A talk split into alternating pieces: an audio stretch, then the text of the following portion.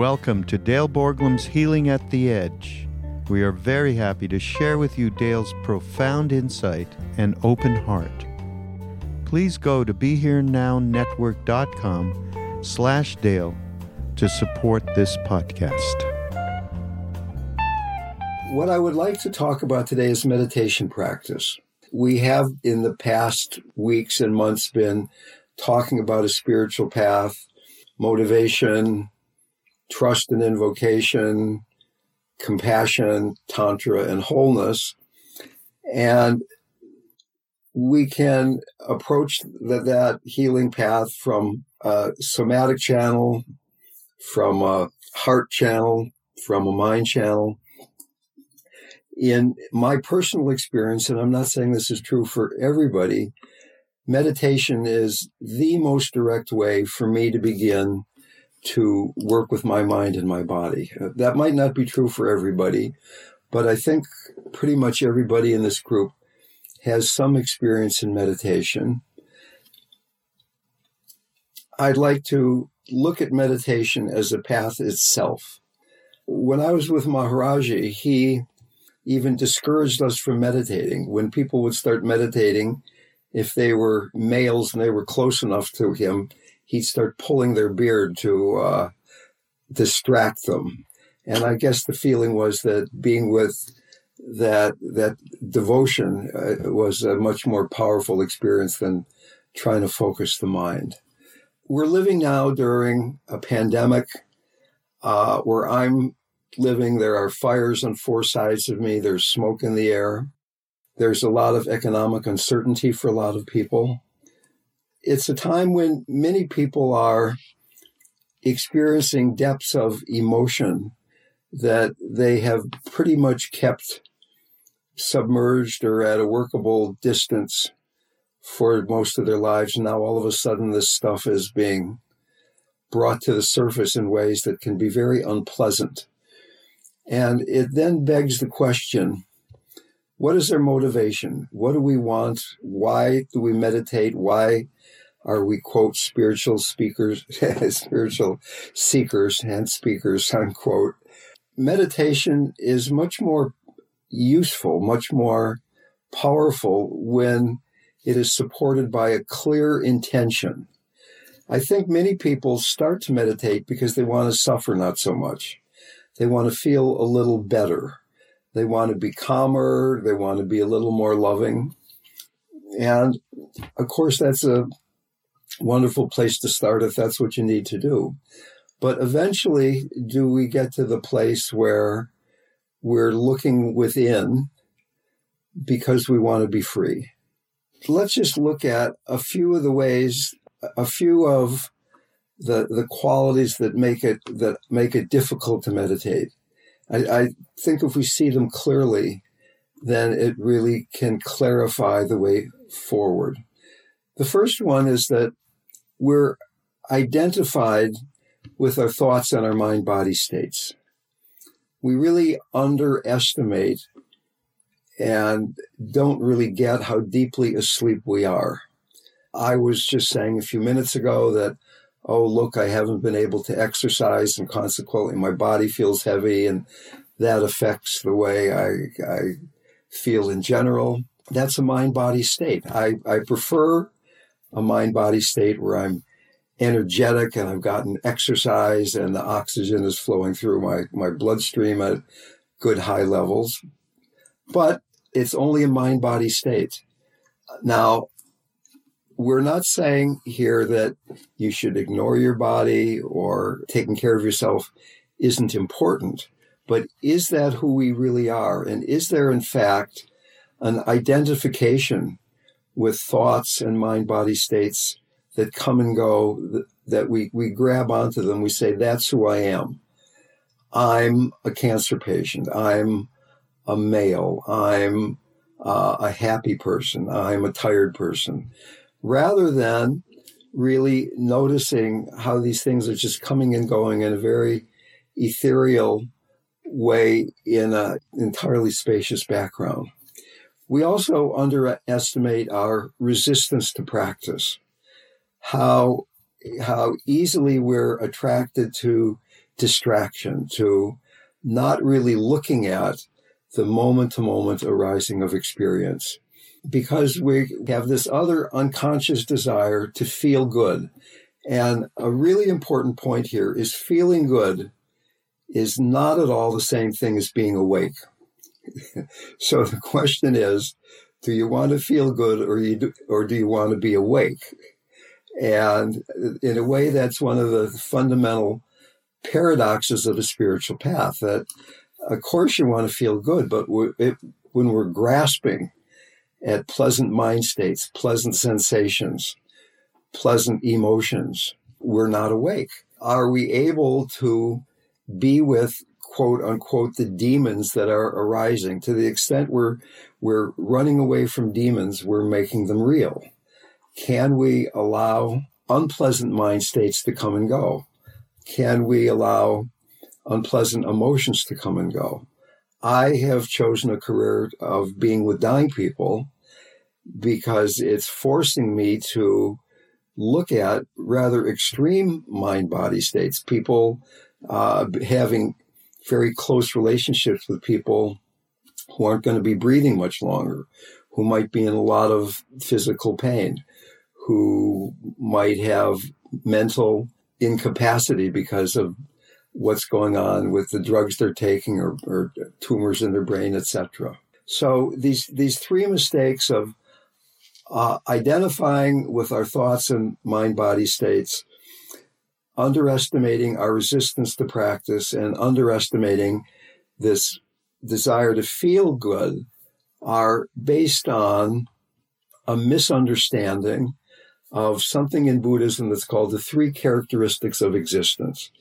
Now, most of my practice personally is not Buddhist awareness practice. It, it has more a sense of either devotion or somatic practice. But I think some of these Buddhist ideas, even though a bit theoretical, when we begin to see them and understand them, can be incredibly useful. So in Buddhism, there are the three characteristics of existence. The first one is that everything is impermanent. In fact, Dogen, the, the founder of one of the main schools of Zen Buddhism, said, impermanence is Buddha nature. That just beginning to see how not see, but have this direct, immediate, intimate experience of how things are changing leads to freedom. And as we do that, we will not be so identified with thoughts and passing sensations and passing emotions. We're seeing that everything is impermanent, impermanent. And in some larger sense, things are changing day to day, but in a much more moment to moment sense that as soon as you experience something, it's gone. As soon as you experience it, it's gone. And in fact, one of the, the, experiences people have right before the first stage of enlightenment is a, a, a direct experience how everything is being born in each moment. Experience is being born. Boom, boom, boom. Every every mind moment. So, like if you're watching a movie, you can't really see it and hear it at the same time. Very quickly, the mind, the brain is going back and forth between hearing and seeing what it is that's going on. And the final stage, right before you get enlightened, is seeing how everything is dying. At each moment, everything is falling away. And the more we can have this experience of being with the changing nature of things, it frees us from this, this sense of grasping. Impermanence, right now, for instance, I'm talking, you're breathing, you're hearing, your body's moving, there's emotions coming and going, thoughts are coming and going. Can you be with that, that impermanent flow without getting caught up in, in grasping at one thing or another? Impermanence is called anicca in Pali in the Buddhist language. The next one is anatta, which is there is no self. There is an ego structure. And one of the things that makes meditation difficult is that in surrendering into this flow of impermanence, there is this tension between the standpoint of the ego structure, wanting things to be solid and permanent, and the fact that there isn't any real ongoing solid self. It's just a constant stream of consciousness meeting experience. And the third characteristic of existence is that there is suffering when we grasp at positive mind states or when we push away negative mind or body states.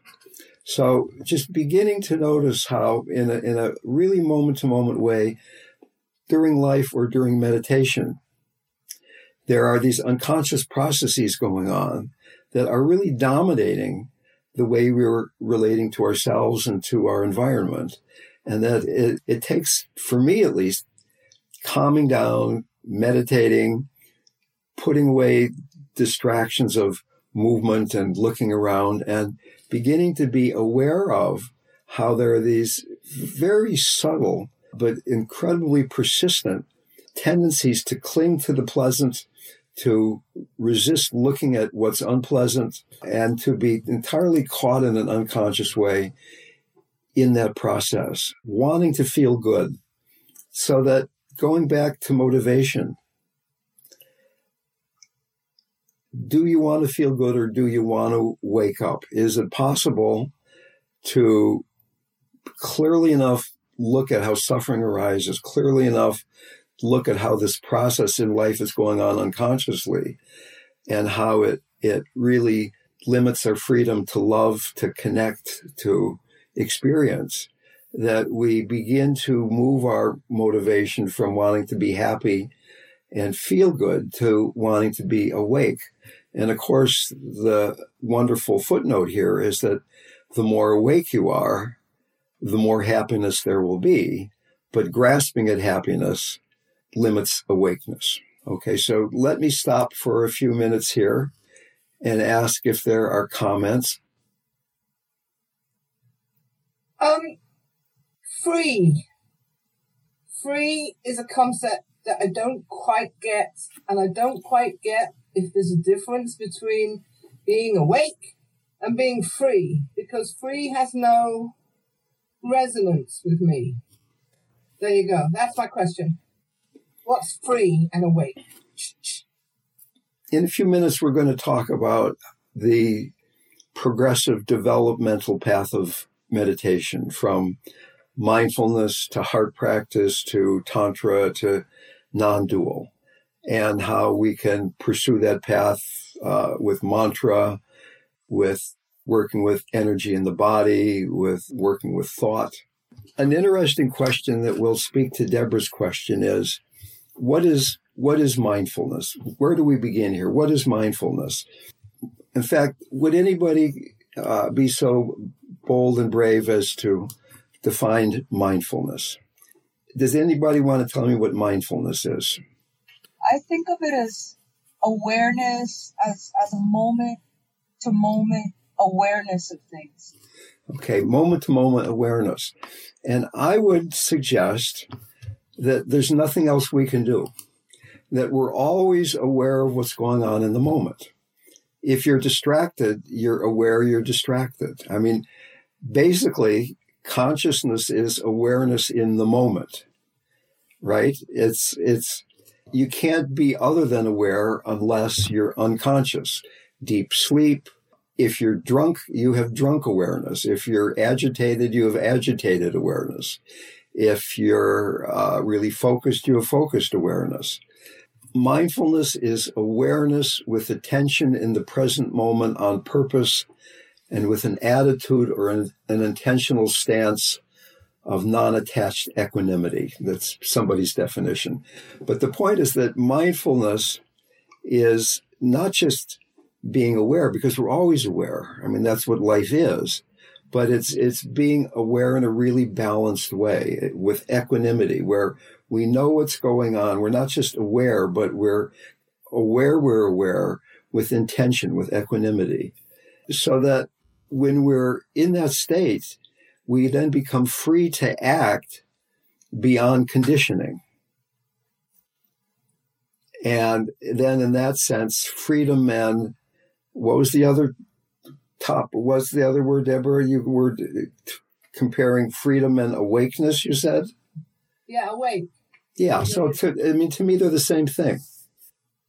Okay, so suppose then that we have cultivated some motivation that we look at our lives and we say we want to be free, we want to be more awake, we want to be more free, we want to uh, begin to pay attention to these unconscious graspings at feeling better at certain kinds of mind states, mind body states over others, then the first stage of practice I call invocation or trust. And in in uh, Buddhism, it's vipassana, it's being mindful.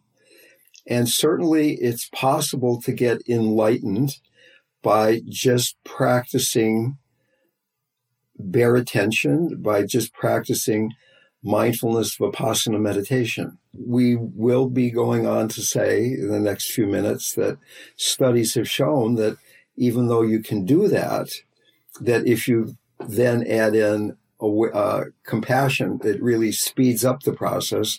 Now there's two things to do: be aware of something, and have an open heart and relationship to to it. And then, even if you go beyond that and add emptiness, it really speeds up the process. So, yes, all you need to do is be mindful. But for most of us, that's a very slow practice. There's no rush to get enlightened. But what I mean by slow is that even friends of mine and myself who have done a lot of meditating notice that after decades of meditating, there are still psychological patterns that have not been met very fully in the meditative process because they're so ingrained. They're the parts of me that I feel are me that are even running my life and my practice. I assume this is me, not something that I can pay attention to. So that certain ways that I relate in relationship or in work, even though I can be very clear when I'm meditating, some of these patterns that were conditioned when I was a very, very small child are, are so automatic that I don't even notice them. Consequently, it's it's really necessary to bring in other channels uh, instead of just being mindful. Can we feel what's going on in the body? Can we notice how our hearts are closing to certain people, certain situations, to ourselves in certain times? Just as an example here, we're going to do a quick guided meditation and I'd like to ask you usually, when we begin to meditate, it's necessary to do what's called meditation with support, mindfulness with support. In other words, you've got a central object of meditation, which is very often the breath or bodily sensations. A much more advanced practice is meditation, mindfulness without a support. You're just being aware of whatever it is that arises. And what I'm suggesting is it's very hard to do that because of conditioning. But what we're going to do here is use thought as the support for practice. So, I mean, I am motivated, I think, to be awake. And I've done several different forms of like meditation retreats and workshops and silence retreats. So, often I've spent my vacation, but I still have resistance to a daily practice. And I and I've had pretty successful meditations in that I've gotten to a state of bliss or whatever early on. Um, and yet I still am resistant to daily practice and I just don't understand what that's about. So I don't know if you can help me with that. Okay, well, maybe even the way you asked the question there has some clues in that you had successful meditation you achieved bliss. and uh, su- successful meditation and bliss are, are, two completely different things. Uh, it's nice when bliss shows up once in a while, but uh, resistance to meditation, resistance to daily practice, in my personal experience comes from a, a resistance to looking at the non bliss, to looking at how I am arrogant and cowardly and grasping and, and greedy and all these things are coming up. I mean, in a way that I'm semi successful in hiding from you guys at least some of the time. John shaking his head, maybe not. Okay. but the point is that when we sit down and we look, uh, it's not bliss, uh, except in very sporadic moments, bliss will arise. And there is this fundamental tension between the groundless nature of who we actually are and ego's fixated standpoint that we're solid beings. I mean, going back to those three characteristics of existence, one of them is there's no self. That's a very unsettling thing to experience from the standpoint of ego. So we sit down and in a way, meditation is confronting fear of death. It's letting go into to no self, into not being who we thought we were. Whether you get comfortable in doing this by meditating or raising triplets or taking psychedelics or being a backcountry park ranger or whatever it is, whatever way you choose to work with that, that ego death, it doesn't have to be meditation. It's how you choose a life to begin to meet that edge. And in fact, I think this group is maybe called Healing at the Edge. At least some of my groups are called that. So there's this edge that gets confronted when we sit down and start paying attention to our mind and our body. You know, I don't have any magic bullet here, but I will suggest that it takes discipline. It takes saying, okay, I'm going to meditate 30 minutes a day and I've got I've got a timer on my phone. You can even have a timer that rings a meditation bell at the end instead of a iPhone buzz or something. You can have a very nice Japanese bell ring and you say, I'm going to do this. And I remember there was a time in my life when my I didn't know what I was going to do. I I gotten my PhD. I'd gone to India. I'd come back from India. I didn't want to be a mathematician.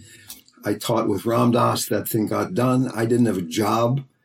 I was living in Cambridge, Massachusetts with some friends. And I made a commitment. I'm going to meditate two hours every day, no matter what.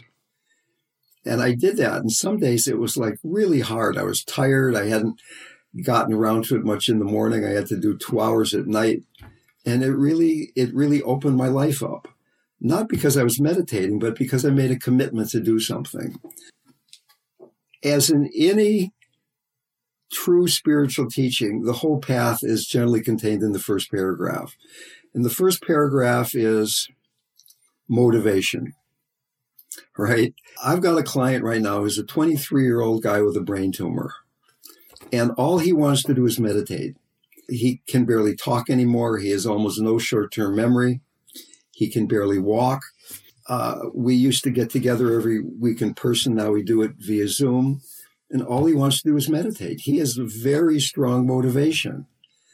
Now, I don't think I have a brain tumor, and I hope nobody else here does. But do we have to wait till we have a brain tumor to be motivated to really examine who we are? And yeah, it's what we're looking at is not always pleasant. But then again, it comes back to what is it you want? Uh, my first meditation teacher, Suzuki Roshi's quote, the most important thing is finding the most important thing. My suggestion would be to really contemplate what is the most important thing? What is it that you really want? And then practice will follow from that. I'm pretty sure. The other thing I could say to that is that not everybody is a stereotypical Buddhist meditator. I mean, some people are much more devotional. And in the beginning of practice, it's really useful to utilize your strengths as well as trying to correct your weaknesses, if I can use such dualistic language here. And if your strength is your heart, then maybe start out doing a heart practice, which will give you more softness and spaciousness, which will then allow you to confront these places that cause the resistance to be sitting down in the first place. So, in fact, Christy's question has inspired me to completely change the guided meditation I was going to do. We'll, we'll do that one later today. And just let yourself settle into your body. Notice how the air is coming in through your nostrils, down your throat, into your lungs. As you breathe in, your belly and chest rising and falling.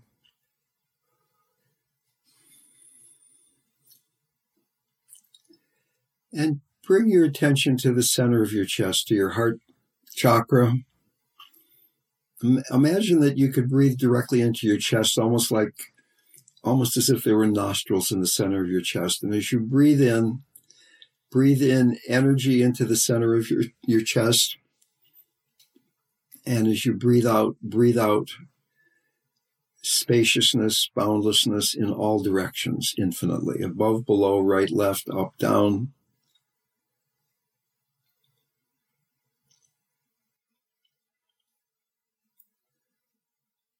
Other sensations, hearing, thought, emotion will arise. Just keep coming back to the sensations, the quality of breathing energy into the chest. You might experience it as loving kindness, as compassion, as gratitude. And as you breathe out, you're surrendering, you're dying into love, you're dying into the spacious, boundless nature of the heart. Breathing into the center of the chest. Then a complete radical letting go of I'm meditating. There's something called meditating. There's some fruits of meditation that I'm trying to find.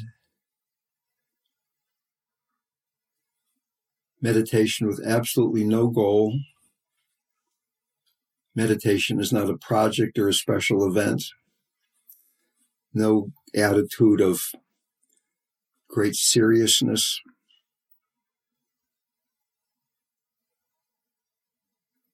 Giving up all hopes of improvement.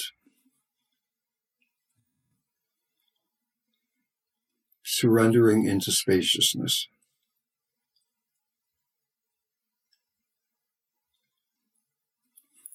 And as the practice deepens, realizing that this is at least as much about receiving as it is about doing and practicing.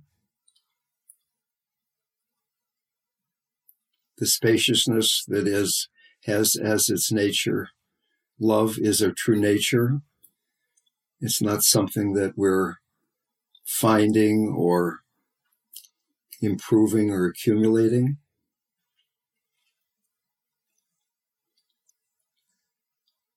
Surrendering into the depth of who we are.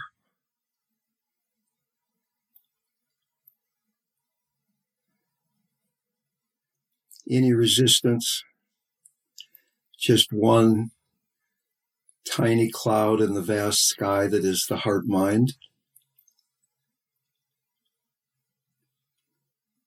Any thought of I, just another small cloud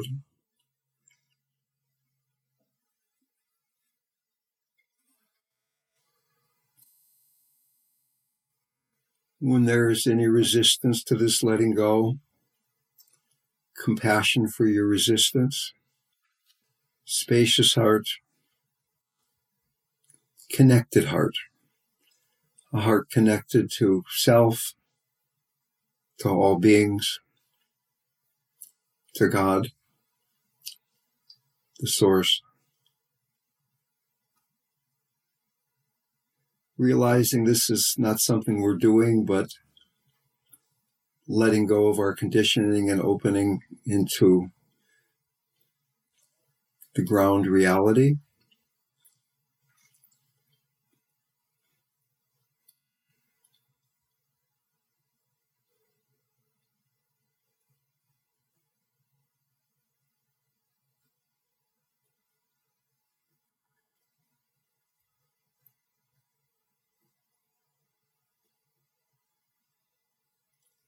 Opening to the reality that many, many people are suffering.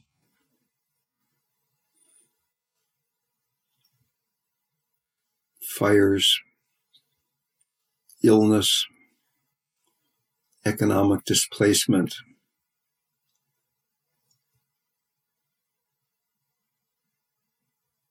Our heart spacious enough to include all of that without closing, without resistance.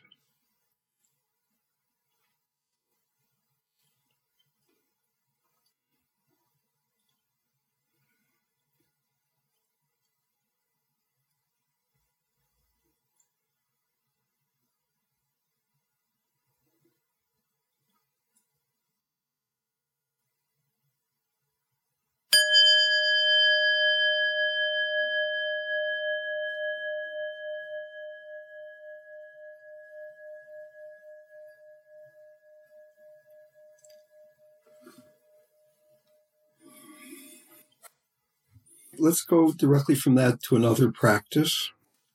We're gonna we're gonna meditate again, but we're gonna do something different this time. I wanted to create some space between these two practices. We could have uh, made it one big meditation, but I think it's important to make these separate. So just begin to notice sensations in your body. Just let your attention come into your body.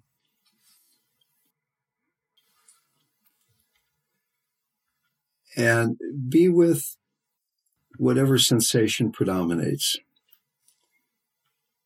Whether it's pleasant, unpleasant, or neutral.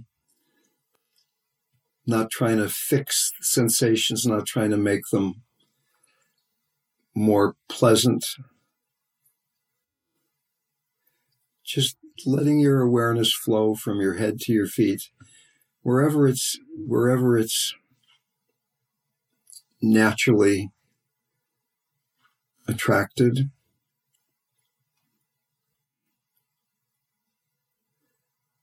Meditation with support, the support being physical sensation. And as you're doing this, you can still, still hear the sound of my voice.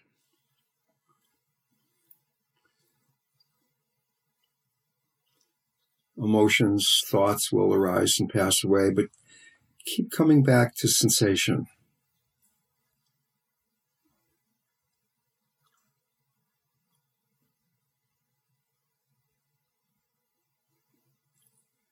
We talked before about impermanence, about no self, about suffering. All of these characteristics are being demonstrated, uncovered by this practice sensations changing moment to moment to moment. As soon as you experience them, in the next moment, there's another sensation. There's really no self, there's just a rising sensation. And when we resist what we're feeling, there is suffering. Can you experience unpleasant sensation without suffering? Can you experience blissful sensation without the suffering that comes from grasping. Just simply allowing sensation to arise into the spaciousness that is the nature of the heart mind.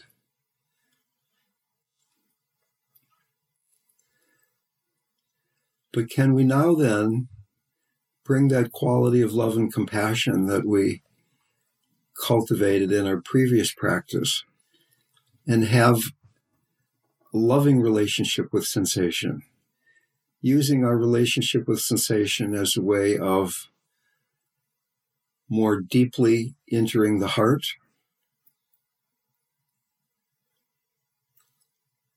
Having a very intimate, loving, compassionate relationship with sensation moment to moment as it arises.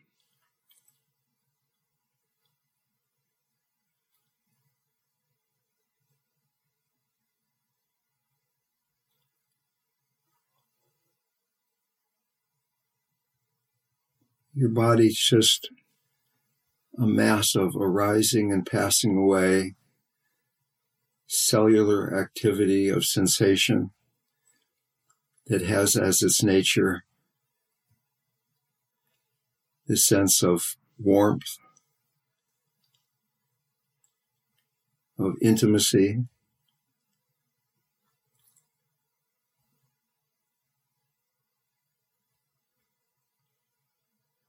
And can we even then have a relationship with these sensations that begins to reveal that our own nature is the divine, is the sacred, is pure consciousness. The deity, the Buddha Dharma Sangha that we invoke sometimes in the beginning of practice is our own nature, and these sensations are simply an expression of that. Having this tantric relationship with reality, including self.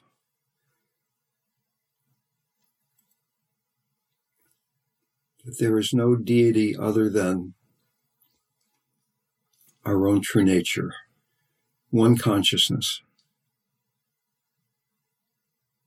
Expressed in such an intimate way.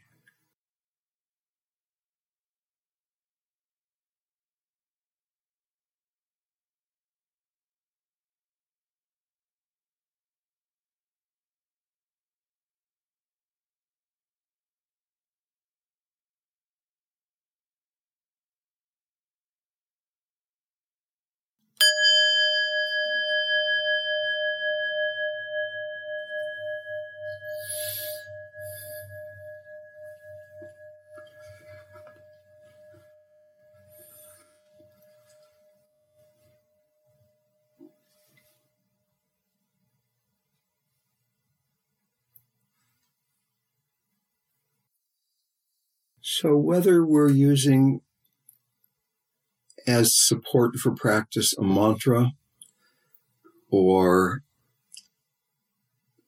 being with bodily sensation or working directly with thought, we can practice at these different progressive levels of being aware, mindful of what it is that's going on, bringing in the heart, coming to the tantric relationship with practice, letting these be the gateway to non-duality. So that if if you're experiencing resistance in practice, resistance to practicing in the way that Christy was describing, find a support that that works for you. Maybe it's using a mantra to go into your heart, or maybe it's being with your sensations in this intimate way that we just described. Maybe it's prayer, maybe it's movement. I think everybody who's been doing some practice has come to the conclusion that there are ways that for you are a uh, a, a, direct connection that work better than something that you find out of a book or what the meditation teacher says you should do this or you should do that. Consciousness doesn't care how you get there. It's completely up to each one of us to find what works.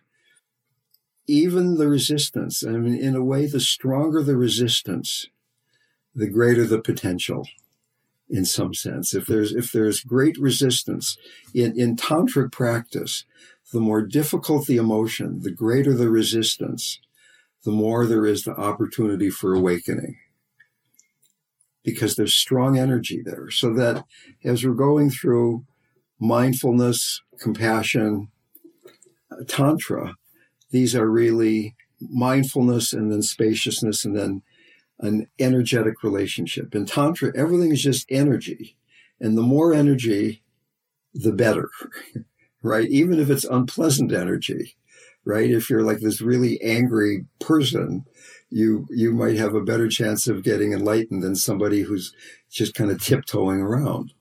So that we we use that basic energy to uh, strengthen motivation, to to see how when we're caught in that energy, how much suffering does arise. Let's open this up to a few questions, and then we'll take a five minute break, and then we'll come back. Yeah, I have a question. Can you hear me? Who is it? It's Andrea. I don't have a picture up. Okay. That's can- always confusing, but go right ahead. Uh, I wanted to ask about emptiness and these meditations that we've been doing where the self, you know, moving towards there's no sense of self and there's just the uh, connection with um, awareness or Right, right. presence. Is that what you're, t- can you say more about emptiness and, and is that emptiness? Another word for emptiness is fullness. I mean, they're really the same thing. And emptiness doesn't mean nothingness. It doesn't mean there's nothing there. Emptiness at first blush sounds difficult or negative or unfriendly.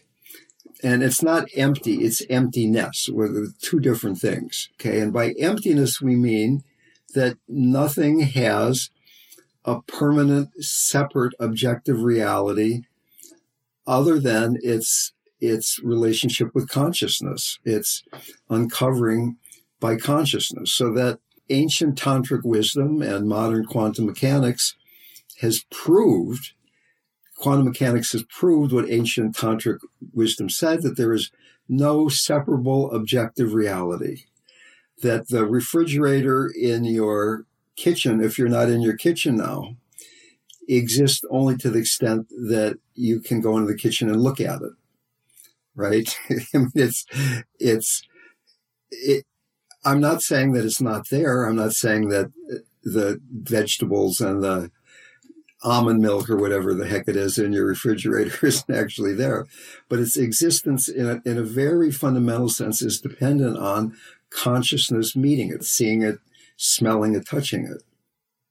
Emptiness is in a sense empty of concept. And in that meditation that we just did in, in both of them to the extent that there was a sense that i am sitting here meditating in the way that dale suggested that i do and i'm having a good meditation now there's very little emptiness there because it's all filled with concepts if on the other hand there's just breathing in and out of the heart, spaciousness happening. You're not grasping at fruits of practice. There's not a you who's grasping. There's just process going on. There's a lot of emptiness there. Emptiness can be experienced as fullness. As you might have noticed that when you're empty, there is a sense of fullness. There is a sense of love or a sense of presence or a sense of beingness that is the nature of things that we often miss because we're denying emptiness because emptiness is ego death. And that, that leads to the resistance that Christie was concerned about before. So once again, there's this paradox that by surrendering into emptiness, the ego gets really unhappy, but we're surrendering into who we really are. And there is a, a joy that transcends happiness and sadness. There's a fullness that transcends all concepts. So that the more we do that, the more we create these new neural pathways that that surrendering into emptiness, letting go of concept, is the direct path to awakening and freedom. You can even do an experiment. I mean, I noticed a few of you taking bites of food as we're doing this. I think Francis was maybe having some yogurt or something there. I don't know what what what is it you're having there, but anyway, You caught me. so take a bite of yogurt and thinking, I am eating some Dannon low fat berry yogurt or what, you know, whatever the thing is. And you're thinking, I'm doing this and I'm liking it. And then see if you can completely clear your mind. There's nobody doing it. This, it's not you picking up the yogurt. It's the spoon doing it, right? and you're just letting it happen. See the difference in experiencing that bite of yogurt. I used to be involved in this thing called the painting experience here in Northern California. Maybe some of you have done that, but it's, it's this notion of you go to the studio with a bunch of other people and you have these paints and these brushes and there's a, a big, it's not a canvas, but you know, that heavy paper that people paint on, whatever you call that. And the idea is you let the, the, the brush do the painting you're not trying to paint something that's going to go over your sofa. You're just, you're watching or you're, how can I say this? You're trying to be empty in the con, in, in the, in the activity of painting and trying to be empty. You're surrendering into letting painting happening, right? It's kind of hard to language this stuff. And I was even in a long time ago, I was in this, this spiritual discipline called subud, where the men go into one room and the, the women go into another room. And for an hour, all you do is you surrender to God. You, maybe you're quiet, maybe you make sounds, maybe you move around, maybe you're still. Newer people tend to make kind of awkward movements and unpleasant sounds, and the more seasoned practitioners were more flowing. And it was in the beginning, you would just notice how hard it was to be empty, to let presence just naturally arise through you. That there were all these these concepts, all this ego. Other people are here in the room with me. What's going on? And you just began to learn to allow activity and life to flow through you. Whether you're painting or whether you're doing the subud thing or whether you're doing you. There are whole libraries written about the term emptiness. And in the Heart Sutra, the most famous, or one of the two or three most famous Buddhist sutras, the sutra goes, form is emptiness and emptiness is form. What most Westerners have a hard time with is form is emptiness. All this form, all the stuff you see on the screen, all the stuff in your room, you touch your body, it's empty. But emptiness is also form. It's not like we're just floating away into nothingness and getting all spaced out. That there is form. People are suffering and dying we get hungry. We have to go to the toilet. We have to buy groceries. We have to balance the checkbook in emptiness, but the form is still there. So just you can begin to notice how sometimes you're caught in the form, sometimes you're caught in the emptiness. Can you find the balance? And for me, that is the crucial practice of being with the dying. In a way, nobody's dying. It's just consciousness. It's just emptiness but there's somebody lying in this bed who's suffering and scared, probably. And can I keep both of those things alive at the same time, the form and the emptiness? It's really easy for me to do one or the other really well. Can I do both of them at the same time? Can I be with somebody who's dying and realizing it's all empty? I'm empty as a helper, they're empty as this dying person, and Yes. I mean, I'm bringing my own stuff into the room, and here's this person who's called me there because there's stuff to deal with, and here we are together. Yeah, Ramdev, uh, Marcy says, uh, so there is no death, no birth, and emptiness. I would not come to somebody whose whose beloved was dying and say there's no death. Uh, that would be very, very unskillful. I would try to hold that truth inside of me and I would try to be with them in the in the realm of form. And if we could do that fully enough that they could then begin to expand and surrender into the emptiness, that would be great. I just did that for the first time when you were talking earlier, before you went into this birth and death part of it, when you were just through the meditation. Uh huh. Because as you know, um, I started really hard on my spiritual journey when my son died, trying to find him to keep that love alive. Yeah. In the meditation just now, I had it dead ass backwards. It wasn't about clinging to keeping him alive, but letting him go. And when I let him go, it was just emptiness. It was absolutely beautiful. So thank you. You're welcome.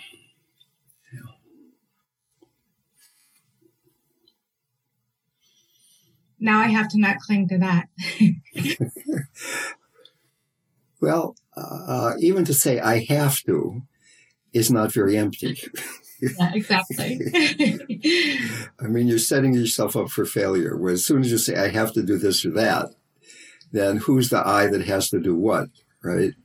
Yeah. And notice that even there's some sense of hope. So there's this very counterintuitive notion in Buddhism that you have to give up all hope. Because hope is wanting something to be different in the future. And if we can accept the present uh, completely, fully in, in its profound emptiness, then the future will unfold in, in the best possible way, given the karma of the situation. Yes. And it's it's it's hard to trust that all the time for sure.